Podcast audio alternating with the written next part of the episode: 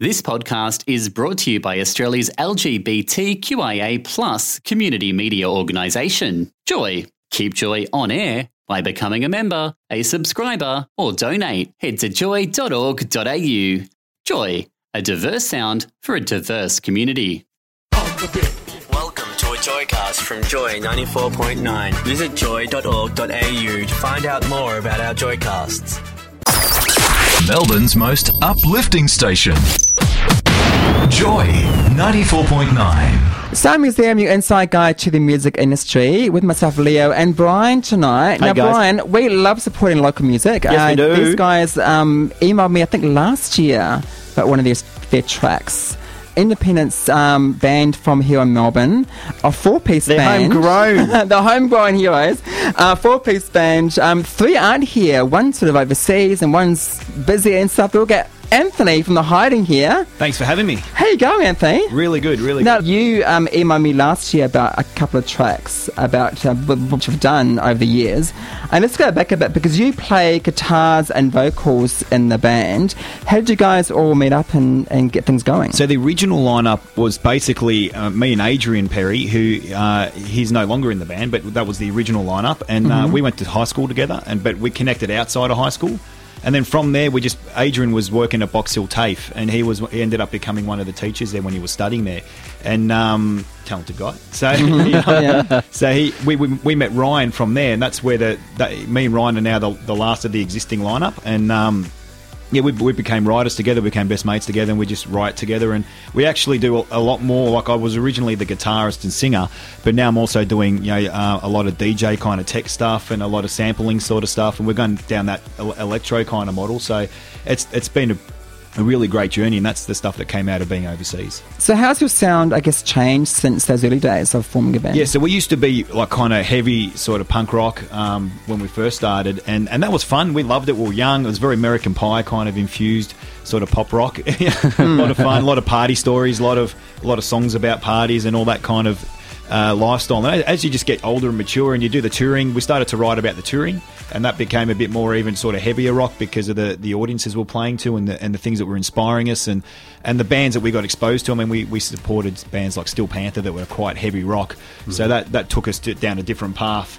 And then um, that was really good. We loved that. But then as we just started you know, maturing and as we were writing, we just started writing a bit more with electronic sounds and started finding that that was a really unique thing that we enjoyed, and it's also a, a pretty good logistic thing. Like you can fit everything in a laptop as opposed to bringing guitars, drums, bass. it becomes It's easier, right? you don't have to Because pay excess. your your debut EP back in 2012 was produced by the same guy who's worked with Kimbra and The Living End. Yep, yeah, we just contacted him and saying this is where we're at. This is where we're at. And he was a real honest producer, Jimmy Marudas. He was really good. He sort of said, "I love your songs. I love your music. They're about." 30% there. Yeah and he wanted us to work with writers songwriters and and different type of sampling and all this kind of stuff and that was that was really good. And he got us to a point where he thought the songs were ready to record and he got it to a point where he felt that he, his input was going to be valid. And then we we recorded with him and, and we never looked back. It just sort of started a progression going forward. And then we worked with him and a guy called Mark Needham in the States who did the Killers and Imagine Dragons and stuff mm. with Pink and and he took it to another level as well. And then we just started making those contacts and start sending them songs and this is where we're heading this is where we're going and it, it just sort of opened a few doors for us Because something happened in in, uh, in LA. You got that mixed in LA. A couple of singles from the EP got played across 140 college radio stations in the US and Canada. Yeah, what was all that about? rotation. It just got picked up, and we did it. We, we started touring festivals as, as guests, not, Yeah. not with the band. Um, at, at um, like South by Southwest, CMJ. Uh, That's the festival in New York, right? yeah, yeah, yeah, And we did that and um, went to the Great Escape in London. And we just made all these contacts with all the people that sort of help network the industry. And Sounds Australia is a big uh, Australian company that aggregates a lot of bands and helps introduce you to a lot of people. And they introduced us to all the radio promoters there. And that just took off and it was just really good. And that's what got us in the festival. Because you were on a writing trip in New York City as well. You did a bit of writing and recording in New York. What was that experience like recording in New York? Yeah, that was that was the best. Uh, I take that as you know the, the most character building exercise. Um, we lived in a place called Crown Heights, which was in uh, Brooklyn. That sounds a bit flash. Yeah, it was one of the roughest parts of uh, Brooklyn. It was a rough flash. Yeah, yeah, and uh, we were the most naive two guys, me and Ryan, living in in Brooklyn.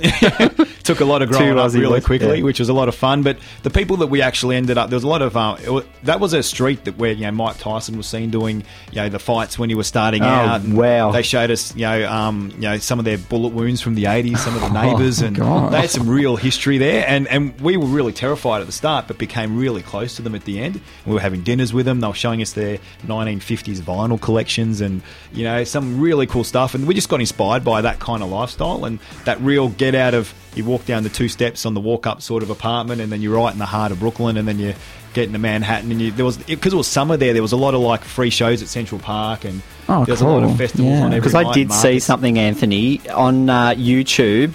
Was it busking under Brooklyn Bridge? Yep, yep. You did a mashup of Hungry Like the Wolf, Another Brick in the Wall, Satisfaction, and Wake Me Up. That is a fantastic clip. So if you haven't seen it, go and have a look. Yeah, that, that was um, basically what we wanted to do there, and that was that was a real that was a real gamble that because you, you had to be really fast when you did those video clips because you, you need a permit to do that, and um, we found that out pretty quickly. So we said, okay, the song goes for three minutes. We'll put it up.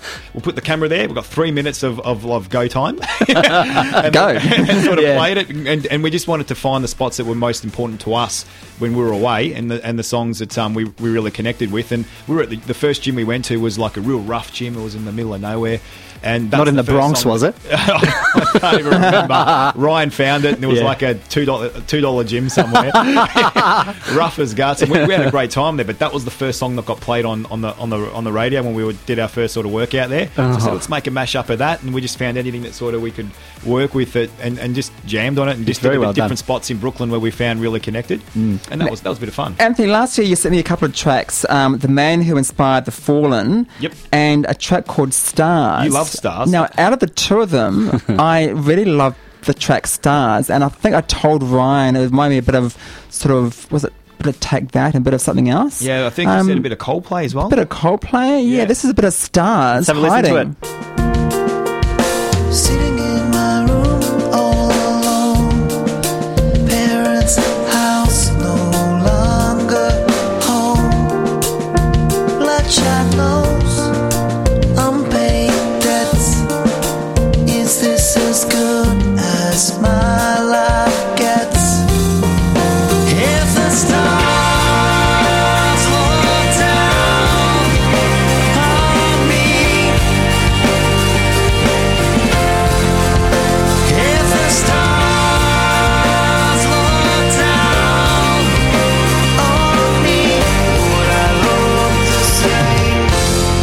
Hiding, a bit of the Oh, Stars. beautiful That's stuff a in the great hiding. track. Smile at Me is the new one, which we're going to play in a moment. But tell us about this track, Smile at Me, and the cover of the single is quite different. It is really good. Is that like a what do they got? Like a silhouette of a tree and a, Yeah, an image of a person. lady's face. Yeah, double it's like, double exposure, and what that kind of symbolises for us is "Smile at Me." It's obviously a it's a romantic song, you know, um, a, a couple song, and it's a big sort of dancey sort of anthem. But um, when we wrote that, that that was all about coming home, and and we were we were sort of re reworking our style. We were me and Ryan when we went over to New York was like a, a kind of like an escape tension kind of scenario. We'd been running on zero, and we wanted to go over there and just get inspired and have that freedom to be creative. And when we came back, when we were over there, we just really missed home and wanted to bring some all that learning that we did back home, and that's what the double kind of exposure is. Like coming back home is all that you see all the gum trees in the photo. Oh, and- fantastic. and Country that kind of Victoria, yeah. just coming back home and, and, and the song obviously was about was about our partners and stuff as well and, and, and you know wanting them to smile at us and all that kind of thing with the, with the journey that we went on and that's kind of why we've got the female in the photo as well um, uh, just to symbolise that and a, a guy Carl Knox from Melbourne he um, he designed it and he, he's a great little uh, artist out there if anyone wants to contact him give him a bit of a plug so this is the start of an album or an EP? Yeah, an EP. So we've we've done this one. We've got "Calm of My Life" coming out later later on as well, and we've got two new ones called. Um, they're, they're making titles, but um, one of them's going to be. Um, I've got a mental blank. Uh, one of them's going to be, a dream catches life. But I guess EPs are the way to go these days because more people are doing EPs. It's a bit taster. It's not so it's expensive as doing an Yeah. album, right? And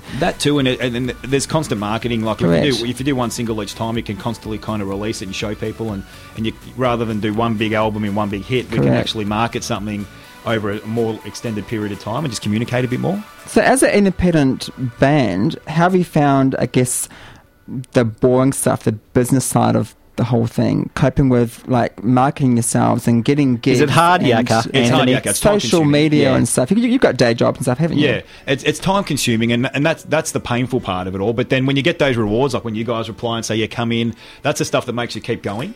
And it's really rewarding when we get to do the radio promo, and we know people are playing it, and we know people are listening to it, and we know people are buying it, and and they're coming to the shows, and we're getting offered gigs. That's when you start to sort of really enjoy what you're doing. But yeah, it can be time consuming because there's a lot of no's out there. There's Yeah. a lot of no replies. There's a lot of none of that. But when you get the the ones that do, they're the ones that make it all worth it. We're going to the Arias on Thursday, me and Brian, and um, Hiding t-shirts, I believe. Yeah, well, it's going to be a very hectic Oh, day. we've got a crazy Thursday. I didn't want to begin to imagine what's coming up this week. But I, I guess, what's your take at the moment of the Australian music scene?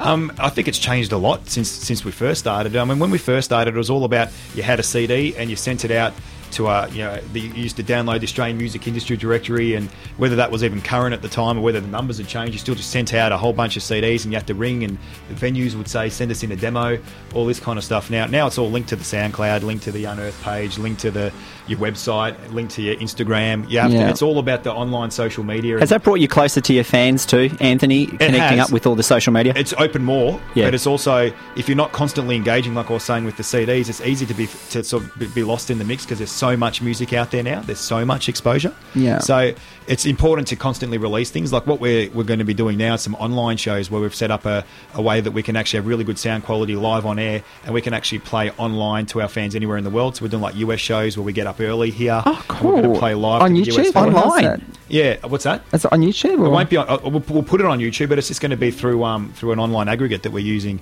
called um, Bandviews, and they're going to Fantastic. so it's a good way to sort First of keep time I've heard of that one. So Yeah, you've got go. gigs coming up online. You've got an EP coming out soon. You've got a gig coming up when? This Uh, weekend? this Sunday, 3 p.m. at the Wyndham Vale Food Truck Festival. Oh, that's at my neck of the woods, out west. If you love your food and you love your live music, get on down there this weekend. Yeah, we're Put on the at uh, post- 3 p.m. Put it on online as well. Thank you for coming in tonight. Thanks, Anthony. Yeah, thanks for having us. People should follow you guys online on their website, thehidingmusic.com, Facebook and YouTube, The Hiding Music, and Twitter, The Hiding.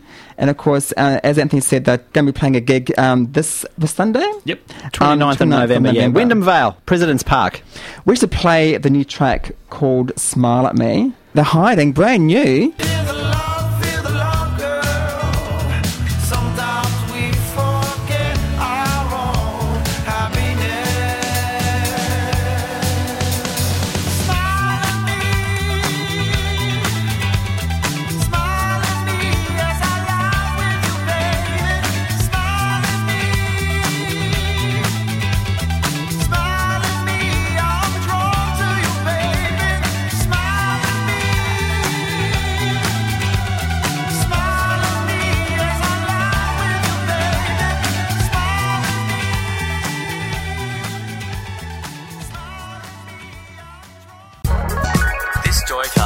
Free service brought to you by Joy 94.9. Support Joy 94.9 by becoming a member at joy.org.au.